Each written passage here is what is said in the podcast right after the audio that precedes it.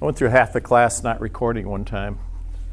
Then I asked uh, Eric why it wasn't up on the thing, and he said very kindly, I, I think there was a malfunction in the class. and I thought, he was talking about me. I was the malfunction in the class. Um, somebody asked me, um, they said, What are some little things I can do physically to connect with God? And of course, all the jokes from the 80s, you know, listen to In-A-Gadda-Da-Vida at 78, that would do it. But see, you old people get that, young people go, I have no connection with that. What, you know, um, we always say, bow your head in prayer. Now, this is going to sound sacrilegious. Go and look at how Jesus prayed. And it says every time, and lifting his eyes to heaven, he, and then he prayed. And I have found that that's a very unique way to connect with God. Um, I can't lift my eyes to heaven and leave them open because I get distracted by birds and you know whatever else, the ceiling fan. But um, another way is to, um, you know, we sing songs like "We dance before you, Lord," and we lift our hands to you, and we do all that, and we don't do any of that. I mean, we just, you know, it's like, what are we talking about? Um, so maybe um, so I had a friend who was like, I'm just, I'd like to be like one of those people who just tries to be a little more expressive. And he said, I put my hands in my pockets and I lift my thumbs up. And he goes, this, this is my starter. This is like lifting my hands to heaven. He says, I'm starting with my thumbs. I think I'm going to start with this, and we'll do the little secret thing here. And, um, but um, there are ways to be more expressive, even just in our private times, um, where we stir ourselves up it, says that David uh, strengthened himself in the Lord. And um, those ways sound funny, but um, if you read science stuff, you realize that, that we, can, we can start from the physical and influence the inside, or we can start from the inside and influence the physical. And uh, we have a lot more control over the physical. So I would just um, encourage you um, to just think about little ways like that that we can do that. I know that sounds a little strange, but um, just try sometime, just in your private prayer time, just lifting your eyes toward heaven, and and saying, God, I want to draw near to you. I want to draw near to you. And your word says, if we draw near to you, you will draw near to us. So I'm going to come into your throne room right now and talk to you. That's what I want to do. Would it be okay? I like to ask, would it be okay questions. Would it be okay, God, if I come near to you right now and just listen? I, have had people go, I don't know if this was God, but I heard, hell yeah. You know, it was like, it was like, it was like, that's what my dad said when he just when he just wanted to be with me. He said, "Hey, come here, yeah, hell, you know." And he said that that just really resonated with me. So ask, would it be okay? Questions with God. Um, I know um, some people um, talk about how they come near to God and they think of the temple, and there's an outer court, an inner court, and a holy of holies. And they say, and I, I actually started this way many years ago. They say, I start and I see myself out, out in the crowd where there's business going on and food trucks, kind of in the in the outer court. And then I say, okay, I'm, Lord, I'm setting all that aside. And in my mind, I walk to the inner court. In the outer court, we talk to each other. And you can see so outer court songs in worship. There's songs about, when the roll is called up yonder, I'll be there. You know, and, and we're sort of singing to each other. In the inner court, we sing about God to each other. But in the Holy of Holies, we sing to God and we're connecting with God Himself. And so we can we can help ourselves to do that. And it's kind of strange what happens. Uh, not strange, but in a good way. When we Ephesians 1, and none of this is what we're going to talk about, but I'm kind of waiting for the rest of the crowd to come in. But Ephesians 1 says, I pray that the eyes of your heart will be enlightened, that you might know. And then it gives this whole string of things that Paul says you'll know if the eyes of your heart are enlightened the eyes of your heart is another phrase for your imagination. Your imagination in today's parlance has really been poo pooed. It's like, oh, it's just your imagination. Like, that's stupid. Oh, you have imaginary friend. You know, but God has given us the imagination as a connecting point with Him. Just like we, we bow our heads and close our eyes because we don't want distractions, we have three screens inside of us, every one of us do. We have the screens of the outer world, so our five senses, there's a screen on the inside that our five senses play on. We have memory and analysis. If I say, remember your best Christmas ever, what's two plus two, you're playing that on the memory and analysis screen. And we have the screen of imagination and intuition. So we all have three screens, so we can only focus on one at a time. And God often plays on the screen of imagination and intuition. So if you read the Psalms, you go, huh, David, God wasn't really a bird. Uh, David wasn't really under the shadow of his wings, but maybe he was. Not, not in the real sense, but in the sense of, of where in his mind's eye, he closes his eyes and he says, God, who are you to me today? Would it be okay if you showed me something about yourself today? And he goes, An eagle. And see, all of a sudden he's connecting with God, and God is using the machinery that he built into us. And that machinery is good for lots of things, but one of the things it's really good for is connecting with God. And so I wouldn't discount it. I would, I would use it in your own prayer life. I would I would read a psalm, close my eyes, and be in that psalm. Put yourself in that psalm and watch it come alive. Watch God say, I love this game. Let's play. And talk to you in, in interesting ways. And you go, wow, I, I think that was God. you know, because if we ask him a, if we ask a, a good father a question, he gives you an answer. He doesn't go, well, you have to wait on me. You know, I'm mysterious.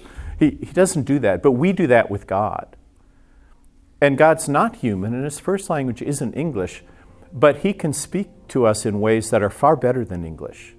He can give us a sentence, or he can give us this complete inner knowing in a burst, and you go, wow, it's going to take me a half hour just to unpack what I just sensed from God, what I just heard from God. And it becomes part of us. So I just, just want to stir us up in that. Okay, so we've been talking about. Um, was that okay? Anybody have any? Everybody okay? Any questions or wait? What did you mean when you said? Okay. Well, if you do, you can talk to me later. We've been talking about gifts of the Holy Spirit. Um, this has been whose first time is is this your first time here? Okay. I am so sorry. we go, we like go from zero to sixty in like a second, um, and there's there's a long history, and all of it is on the web. Um, and if you give Mike Cagle your email, um, there's a Dropbox where you can go find everything, okay, if you want to. Um, and so we've been talking about serving and speaking gifts. And if you look around the room, we have put these seven gifts up. And, um, and so the speaking gifts are really here and here. And then we, we go around the room and look at the other gifts. So teaching, if you start to add mercy to it, it becomes exhortation. If you take less talk away, it becomes mercy. If you take um, less, more talk and empathy and more, uh, let's just get to it and get her done, it becomes serving. If you start over here, teaching becomes prophecy. So teachers are all about um, what is true and what is false. Prophets are all about what is right and what is wrong. Okay? So someone with that gift, they really just, they can sense what's not right and what's wrong. Um, and then leaders are about what's right what's wrong, but, but they want to organize to do something about it. Okay? When you take the leading part out, but the resourcing part in, you get to giving. And when you make giving really practical, you get to serving. So it's like serving and teaching are like the opposite poles of the speaking and, and, and serving gifts. Okay? And so last week we talked about those. Before we dive in, and we're going to have to really, I'm going to have to talk like a Yankee on drugs to get this done in half an hour, because uh, I want to see, say the last three weeks for manifestations of the Spirit. Um, so before we dive into serving gifts, there's a couple of things I want to talk about with us, because for people with serving gifts, these things are really important, maybe more important than with speaking gifts. And I have pictures of those of you who have serving gifts. Um, we sometimes say that a spiritual gifting is just, it's kind of your personality, but God uses it. Or it's your talent and God uses your talent. And, and, and we call it a spiritual gifting, but it's really, it's kind of just who you are, kind of a thing. And so, really, when you think about that, you go, well, that means everybody on earth has a spiritual gift.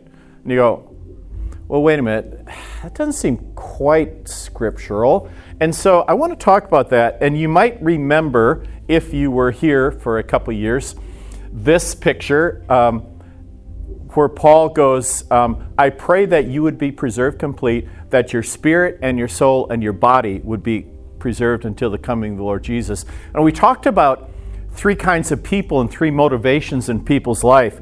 And so Paul talks about a sarkikos man, and he said, Are you not men of the flesh because you fight, you bub bub, you're kind of animalistic, right? So he says, You're, you're sarkikos man, flesh. You're influenced by the drives of your body.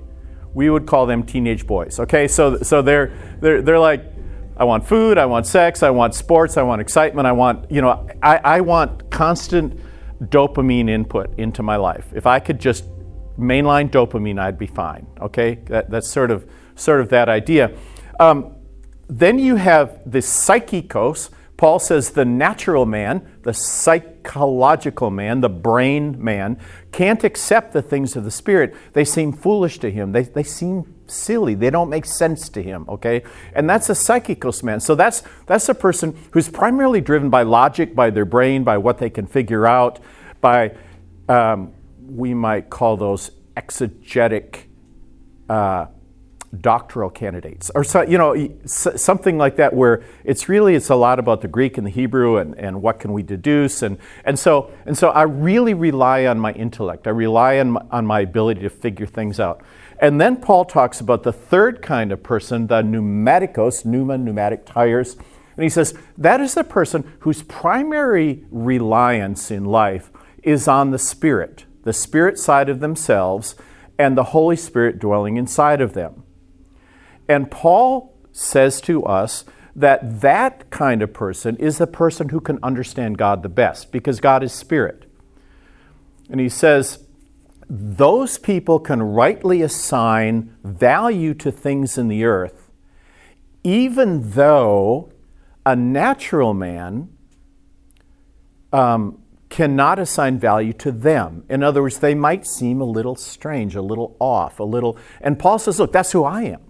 I, I, have got all kinds of degrees, but I am a, uh, a pneumatikos person. I'm primarily led by the Holy Spirit and by my spirit. And so, out from the, the Holy of Holies within me flows revelation, intuition, conscience, communion, and it flows into my soul, and my soul makes use of that input to make decisions in life. So the soul is grand central station, your mind, your will, and your emotions. And body stuff, I'm hungry, feed me now or I'll kill you, comes in here. Spirit stuff comes in here. And the mind makes decisions based on the input. The mindset on the spirit is life. The mindset on the flesh is death. The mindset on the mind is boring. Okay, so so it doesn't say that, but there is something called the law of the mind in Romans 7. And so what what when we think about spiritual gifts, what we're talking about is something that comes out of the Spirit in a pneumatikos man sort of a way. And so if you think about a talent, you're born with it, you inherited it, it's genetic. Um, it's part of your soul makeup.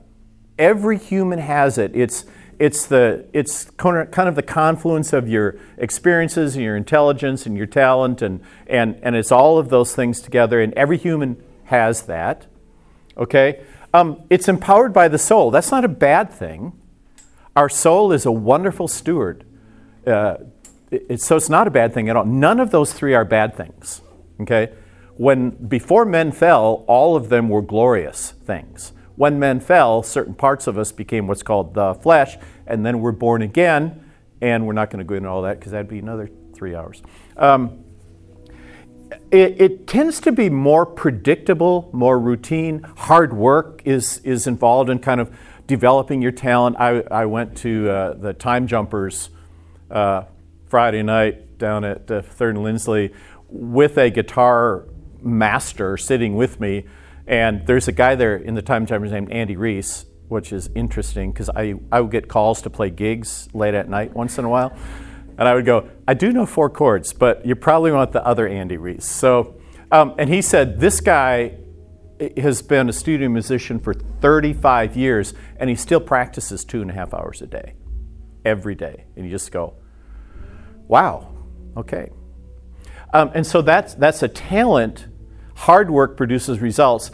And as our character matures, as we become spiritual people, all of those things are used increasingly by God. So our character becomes like the character of Christ and our talents are used for all sorts of things. Even when they're used in banking, the character of Christ flows, I didn't mean banking like it's bad, but the character of Christ flows through that, and we become these wonderful people who, who are giving and, and, and generous and whatever, okay? And so that's true, but that's not your spiritual gift. So when we look at the, a comparison, a spiritual gift is given at salvation. This is what I think. Okay, now everything I say is what I think. Okay, it's not. It's it's kind of what I think, and then I'll pull like the experienced trump card out and say, well, I've experienced it too. But it's not going to be 100% right. We all are taking notes on the Holy Spirit. Um, it originates in your spirit and it flows outward. Okay, so so you and you and God are communing in your spirit, and you get this sense of what you might do, and you say to your mind and will, okay, in order to do that, we should do this and this and this. And now your soul gets energized, and then you say to your body, okay, we need to go to the store and pick up some supplies. And so, and so you have God directing you, and then as you go, the Holy Spirit goes with you. Jesus goes with you. I sometimes, when I'm in the car, I'll pat the seat next to me and say, Jesus, buckle up. Okay, and I do that to remind myself that in Him I live and move and have my being. And it's funny. Okay? Um, so while the soul is empowered by soul strength, okay, the spirit is empowered by the spirit within us. Um, while the soul sort of gifting is kind of predictable, you practice and then you do the thing you practice, the spiritual gift is a little more wild. It's a little less predictable. There's a there's a sense of, and we talked about this. There's a sense of of you know those those flat escalators at the airport, the people movers and so you're walking and you go, ah, I'm not going to go on that because I need to lose 20 pounds, so I'm just going to walk. And the person goes past you and they're not walking faster than you, they're just moving faster than you. And that's a picture of operating in your spiritual gifting. Things just start to happen. It just, you, you begin to sense this partnership with God. You begin to sense this, this is kind of fun. I feel sort of motivated. I, I like I like doing this. I may quit my job. You know, it's just okay. There's uh, there's all kinds of things, and those two can line up. And so while um, while um, talent and gifting is used by God for sure, spiritual gifts are always used by God for the purposes of your life in His kingdom.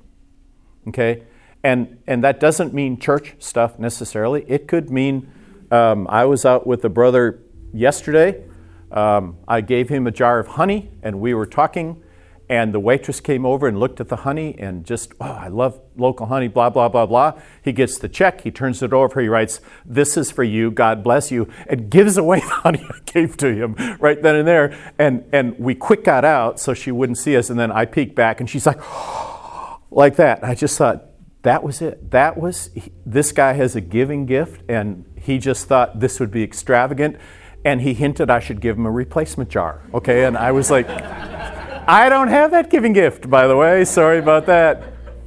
Okay, so uniquely used by God for that. Okay, so everybody kind of got that, how that works? And so you could come up with the examples, but using a talent as a spiritual gift will produce only what the soul can produce. And so I'm not saying it will produce bad things, but it will never produce glorious things. It'll produce good things. Okay? And so as we grow, we discern the difference between the two. Sometimes the two are very well aligned in your personality, but sometimes they're not. Sometimes a, person is this extraordinarily successful businessman, but their heart is mercy. You know, they, they, you know, the minute they stop work, they're working in the prison, they're taking food to somebody, and that's where they come alive. Okay? And, and then they start to pull the mercy back into their business, and before you know it, their business is thriving in ways they never expected because they pulled it back in. I can see we're not going to make it. Okay, so we're a coherent package. The, the parts of you are never in conflict, even though they might seem to pull at you differently. But as I resolve my coherent package, then I become this unique individual. So none of us are alike because each of us is, is this coherent package. And remember, you are his workmanship created in Christ Jesus for good works. Ephesians 2:10 that you are to walk in. So so you're prepared. This package is you being prepared for the good works. And as you walk, you stumble into these good works. You have to try to miss them. They're like Easter eggs. Parents hide Easter eggs for the kids, not from the kids, right? I hope nobody finds these eggs, right? That, okay, and we sometimes think God is that way, but no, God hides the works for us, not from us. If we even just have this little bit of awareness that, that today something is planned, something is God, don't know what it is right now, but I, I hear him giggling. I hear Holy Spirit going, wait till you see what he stumbles on today. And so when we live that way, we, it, we see little ways things start to go, and then all of a sudden something big will pop, something will happen, something um, strange will happen. I got an email yesterday. I, I'm part of this ministry called Freedom Prayer, and we just finished a Spanish translation. And I got an email yesterday from a happening to you, isn't it, brother? I got an email. Um, whew, I guess not look at you. I got an email from a, a woman who, who just got the translation, and she said, Five churches have now gotten together, three across the border and three in South Texas, and we are learning this stuff together in Spanish for the first time. And it was like exclamation marks, like four lines of exclamation marks. And I was just like, wow, wow. And that started with this crazy idea about we should put this in a book. And now it's in three languages. And you just go, okay, that was one of those works that I didn't think about a Spanish translation. I thought about my Sunday school class, okay, and you know, back some years ago. Okay, the other thing is that there's two ways of deadly thinking about serving gifts. I love what Josh did in church today, and if you go to the late service, you'll see it. But Service gifts are easy to say to themselves, I'm not important. I don't t- I'm not Andy Reese. I don't teach. So I'm not I'm not Josh. I'm not a speaking gift. So how important can I be? Not that important. And it's also easy for people who are public people to, to interact with public people, right? Well, we speakers are all going to lunch, you know, at the break of the conference. And so years ago I purposed um, if I speak at a conference or something, to hang out with mercies and service and helpers and serving people. And I purpose to try to make friends, good friends of those, because I want to know what they know. I want to learn how they tick. And God says th- that's a good thing. The ones that we, we wouldn't naturally in our souls think as famous or honorable or attractive or I want to go hang out, those are the ones we should go hang out with so that there's no division in the body.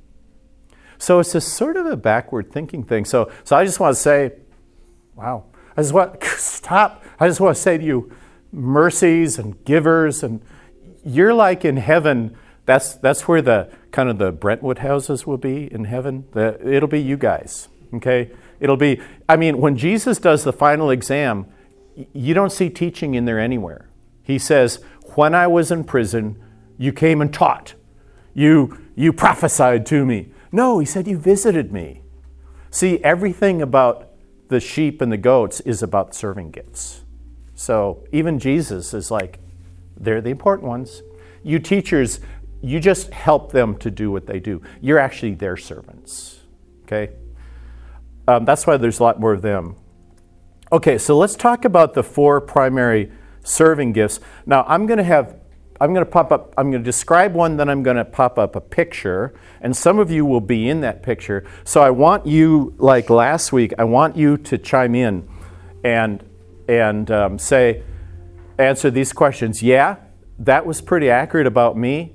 This wasn't accurate, or I want to tell you a story about that. Okay, so that we can get get that illustration. We've got 20 minutes to do it. Okay, let's talk about leading. Leaders tend to be on time and under budget, right? That that's like uh, they they like that. Um, they thrive under pressure. They tend to thrive under pressure. In fact, they sort of crave pressure. It's like, nah, it's not midnight. I'm not starting on homework yet. You know, it's like, uh, and they don't mind putting pressure on other people around them. And so, and they think that's a good thing. And other people around them go, "Would you stop?" Okay, but they don't mind that. Um, they're concerned about loyalty more than talent. They don't need to be complimented. They're they're fine. Affirmation's fine, but what do you want from me? You know, they're, they're, they're just fine with not being affirmed. Um, don't they hate to be micromanaged? It's like you want me to do this and leave me alone to do it, kind of a thing. Um, they're action people. They're fixers. They they see a problem. They don't complain. They don't talk to somebody. They go, okay, how are we going to organize to fix this? That that's kind of their. They love doing that sort of thing. Um, they're not very spontaneous and they like to be asked, they don't volunteer. There's something about if you ask me, then I can use my gifting. If I volunteer, I'm kind of pushing my gifting on you, and I don't like that. Okay? It's like if I volunteer, I'm a mercy. But if you ask me, I'm a leader. Okay? And so I want to be asked. It, it just, it just makes it work better. Um, diverse skill set um, they can work with imperfect people very well. And so when you look at a mature leader, at someone who's worked a lot of the kinks out of their lives, these are things about a mature leader. Um, they can apply pressure wisely to people. They can light a fire without people getting burned because they've learned how to do that. Um, high moral integrity, very principled. They have a real sense of excellence but everything they do. The, the leaders at Otter Creek Church create the excellence you see everywhere in the church. Okay? Um, they, they tend to have healthy relationships. An immature leader is distant from everybody, has few relationships. A mature leader has very healthy relationships across the whole spectrum and counts on them for input and is, and is totally willing to get input. Their ego's not involved in the leadership at all. Um, they're able to focus on key, key tasks, not peripheral tasks. They, they do that. Um, we talk about number five. And number six, um, they are often given authority in government, in the kingdom. And within that authority, I have seen again and again and again a, a mature leader can bless a young Christian and spend some time with them and pray for them, and it changes everything. Just, yeah, I spent an hour with this guy. He prayed for me. He spoke a prophetic word, or he just told me who he thought I was, what he liked about me, and it changed everything about my life. Okay, so with that, are any of these people in the room? These were the lead. No, I, I don't.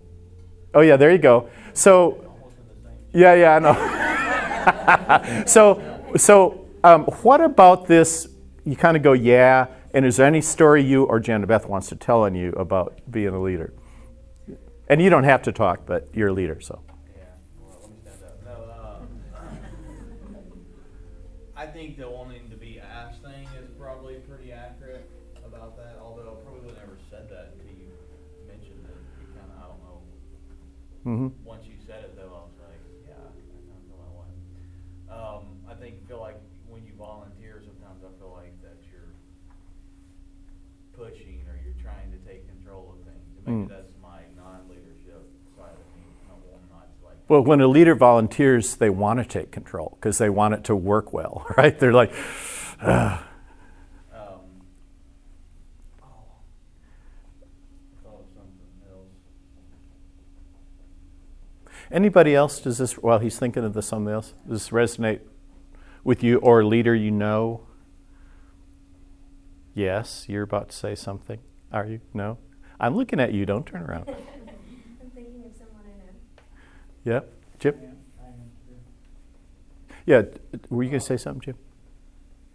Uh, number six, I have a touch of an issue with that, that statement there. Um, I think that might be a, a defect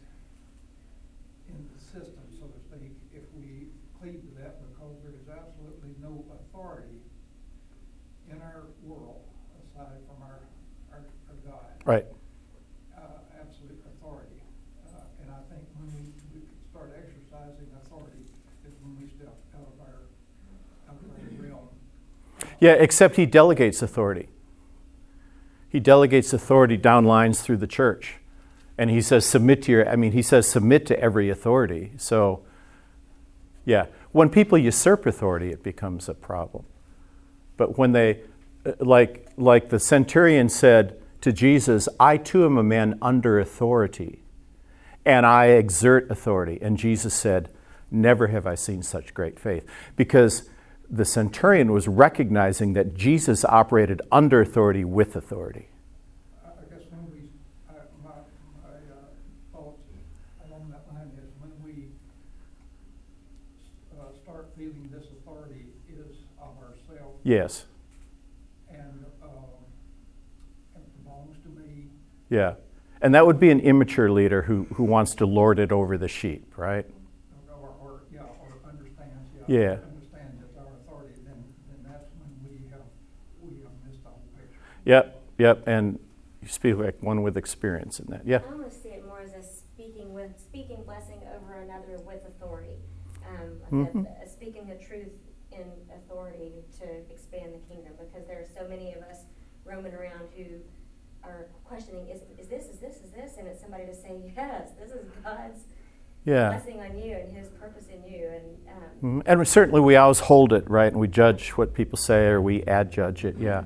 Carrie, were you going to say something? Oh, I, a couple of my fellow elders have that, uh, left column there to the, to a T. Yeah.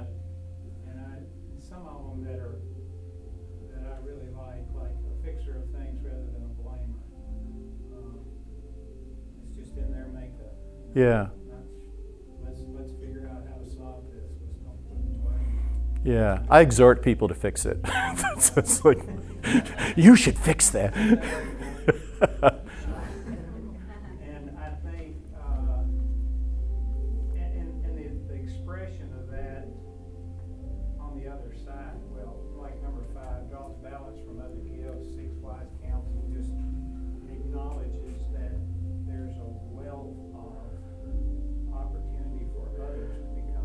Yeah. whatever, whatever is going on. They're at their best when they motivate the gifts in others to work together to do something and they get out of the way. Yeah, but one up there concerned, concerned about loyalty, but does not need compliments. I mean, they, they don't even think about, Yeah. Uh, a. Yeah. But a very immature leader needs affirmation all the time, or they need to lord it over, right? And so it's, I'm the pastor, I'm the pastor. Um, did anything pop back up? Uh, it was kind of already mentioned, but I think uh, the the fixture thing is definitely I can affirm that. I, you know, looking around, I can't stand to see things that aren't working properly. Well, machine, I have to get in there and fix it. Yeah. Okay. And again, these are just um, a a number of people who have, uh, we've had discussions over the years and what I've seen. Um, and there's probably, if Jesus was here, he'd say, uh, cut that, change that, cut that. But it just kind of helps us look at the fog of facts and go, yeah, yeah, that's more like that. Yes, ma'am.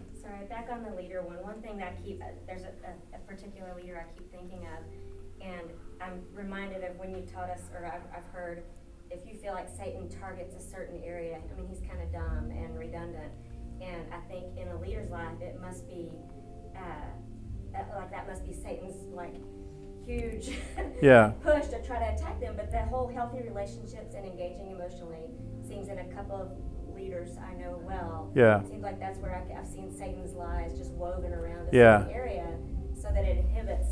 Yep. Satan's attack in your life is never random, never random.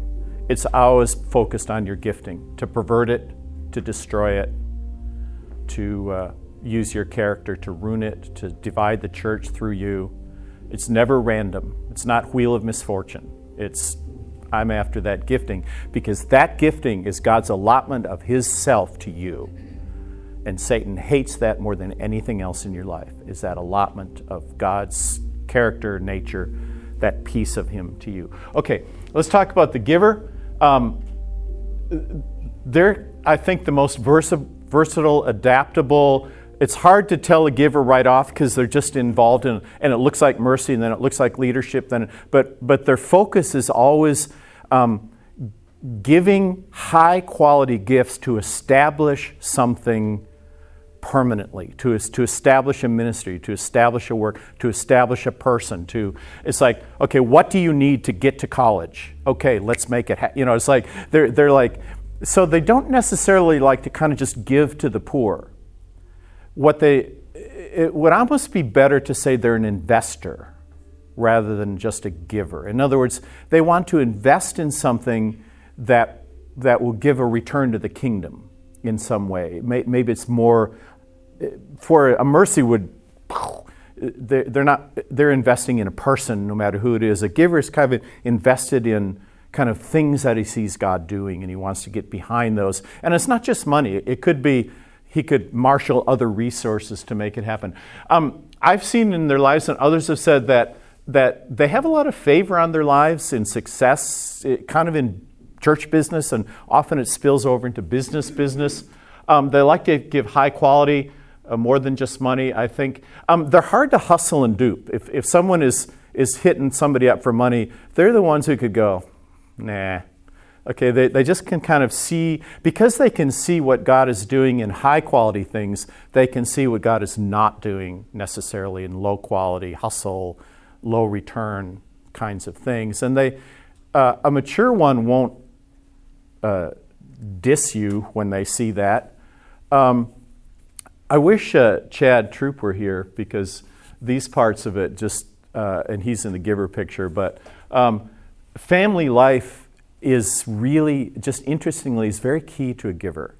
Having a very rich family, being really focused on family, the values of family. Maybe because they see that as the best investment ever, I don't know, but um, practical trust in God, they, they've, they've given and trusted God and seen Him come through again and again, so they have this very practical way of trusting God. Um, they are very principled. They're not very casual about the absolutes of God. They, they live by principle, um, and maybe that keeps their giving very principled rather than emotional. But they really uh, they give wisely, and they um, they accept responsibility for mistakes pretty easily. I mean, it's like, yeah, that was a bad. You know, it's, it's not like it's a personal thing with them. It's like, oh yeah, that we didn't we didn't do that quite right, kind of a thing. So you, you don't see them, a mature one, you don't see them um, making. Uh, okay, now you know who you are. Let me see. There's at least one. There's at least a couple of you in the room. Um, so do you have any any thoughts about? Yes, sir. I see you smiling. Ready, go. uh, yeah, just a lot of thoughts going through my head, and as this came up, it was just affirming. I think um, something that stuck out that I went through my head was I remember being little, my mom slowing down in Green Hills and rolling window down giving money to a homeless man. And me asking me why we did that, and she said, I mentioned the story about you know sometimes we entertain angels unaware. I think that's kind of stuck with me and, and made me kind of feel like giving is kind of when I'm in, in my wheelhouse with God. Like that's I think about how can I serve God, it goes to giving. Mm. Um, I think it's maybe hard to talk about the one you desire to keep your giving secret. That kind of resonates. Like it's you know talking about it kind of going to take a blessing away from God if I you know yeah. talk about it. Um, but yeah, hard to hustle or, or don't you can, you can spot hidden agendas. It really bothers me when somebody's I feel like somebody's trying to you know come at a different angle, try to get something from you. And definitely the commit, committed to family. Um, I tend to shy away from more even like job responsibilities or adding job responsibilities. I want to make sure I have family time. Yeah. But something else that kind of this whole talk has been read or going through my head is the verse that says, um, "Eagerly desire the greater gifts." And I just wonder if you could talk about that maybe for a minute, or how that applies to this, or because I see myself in other things as well. Yeah. I don't know. I don't know. When we come back to manifestations, let's remind me of that. Okay? Yeah. Yeah. Any other thoughts about this one? Yeah, Gary.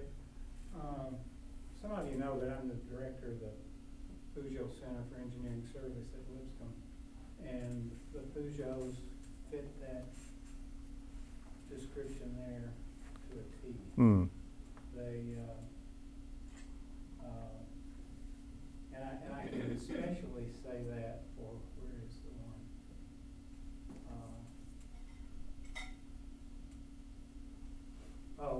To give to high-quality causes.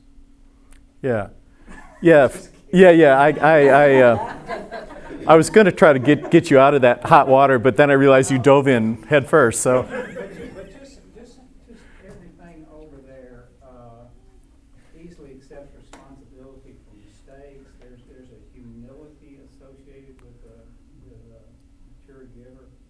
Uh, gives wisely to his, I probably will skip that. Not, not casual about God's absolutes, principles, they're just, uh, that way to a T. Um, and, and they're not, they don't go around, they don't go around, they'd probably be embarrassed that I said they're the, yeah. they're the founding, uh, founders of the Peugeot Center, so Yeah. I just see everything they do, and they're really into family. Hmm. Yeah, I have a friend who's a, who is, he- he's actually my college roommate, was written up as the oil baron of Wall Street in the Wall Street Journal about 20 years ago. I, I, God only knows how much money he is worth. And the stuff he does, you would never know. It just, this foundation, uh, 75 scholarships to this certain kind of study because he sees a need in the world. Just like, I, um, I'm a real believer. Stop it. I'm a real believer that that uh, God allows individuals to accumulate wealth to do things that governments can't or won't do. I think that is the primary purpose, and Bill Gates and Warren Buffett would agree exactly with that sentiment. And uh, I think to the extent that we accumulate wealth, God uh, asks us to look at high quality investment and just do it.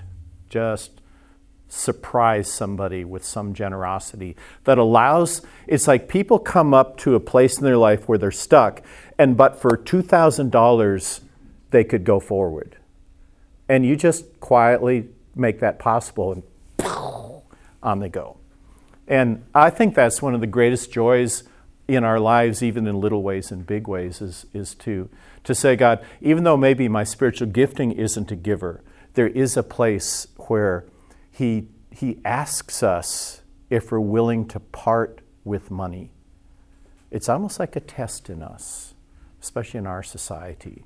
It's like, uh, I've always thought that, uh, I'm, I'm covering time because I know I only have 30 seconds, so we, we'll get to the next two next time. But he has chosen the rich to be rich, and he has chosen the poor to be rich in faith. And giving to the poor as an exchange is not a gift. If you give to the poor in a way that you actually get to meet them and know them, you will find it's an exchange. And person after person has said, I gain more from going to X country, getting involved in Y ministry than they did. They say that again and again because God has set up the world that it's an exchange. And if you will give of the world's goods, you get back something that's of infinite more worth. But it's hidden, it's hidden in a place you'll never see it. It's hidden in a place where the proud, the greedy, the judgmental will never find it. Right? It's just God's way.